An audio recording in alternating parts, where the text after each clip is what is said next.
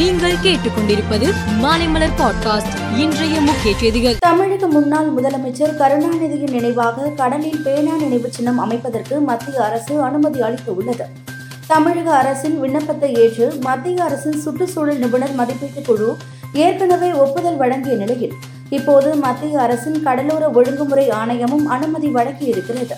தேவையான அனைத்து அனுமதியும் கிடைத்திருப்பதால் பேனா நினைவு சின்னம் அமைப்பதற்கான பணிகளை விரைவில் தொடங்க தமிழ்நாடு அரசு முடிவு செய்துள்ளது. தமிழ்நாட்டின் தலைமை செயலாளர் இறையன்புவுக்கு அறுபது வயது ஆவதால் வரும் ஜூன் முப்பதாம் தேதியுடன் ஓய்வு பெறுகிறார். இதையடுத்து புதிய தலைமை செயலாளரை தேர்ந்தெடுப்பது தொடர்பாக தலைமை செயலகத்தில் முதலமைச்சர் மு ஸ்டாலின் ஆலோசனை நடத்தினார். அநேகமாக சிவதாஸ் மீனா அடுத்த தலைமை செயலாளராக நியமிக்கப்பட உள்ளதாக தலைமை செயலக வட்டாரங்கள் தெரிவிக்கின்றன. அமைச்சர் செந்தில் பாலாஜிக்கு நேற்று பைபாஸ் இருதய அறுவை சிகிச்சை செய்யப்பட்டது. அறுவை சிகிச்சைக்கு பிறகு செந்தில் பாலாஜியின் உடல்நிலை சீராக இருப்பதாக அமைச்சர் மா. சுப்பிரமணியன் தெரிவித்துள்ளார். வரும் பாராளுமன்ற தேர்தலில் பாஜகவை வீழ்த்துவதற்காக எதிர்க்கட்சிகளை ஒன்று திரட்டும் முயற்சியாக பீகார் மாநில தலைநகர் பாட்னாவில் நாளை எதிர்க்கட்சி தலைவர்களின் கூட்டத்திற்கு ஏற்பாடு செய்யப்பட்டு உள்ளது. பாரதிய ஜனதாவை எதிர்க்கும் சுமார் இருபது கட்சிகளின் தலைவர்கள் இந்த கூட்டத்தில் பங்கேற்க உள்ளனர்.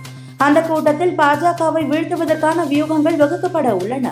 குறிப்பாக தேசிய கட்சிகளுடன் மாநில கட்சிகள் தொகுதிகளை விட்டுக் கொடுப்பது பற்றி ஆலோசிக்கப்பட உள்ளது. பீகாரில் நாளை நடைபெற உள்ள எதிர்க்கட்சிகள் கூட்டத்தில் பகுஜன் சமாஜ் கட்சிக்கு அழைப்பு விடுக்கப்படவில்லை. இதேபோல் ராஷ்டிரிய லோக்தளம் கட்சி கூட்டத்தில் பங்கேற்காது. மணிப்பூரில் நடைபெறும் வன்முறையை முடிவுக்கு கொண்டு வருவதற்காக வருகிற இருபத்தி நான்காம் தேதி அங்கு அனைத்து கட்சி கூட்டத்திற்கு மத்திய உள்துறை அமைச்சகம் ஏற்பாடு செய்து உள்ளது.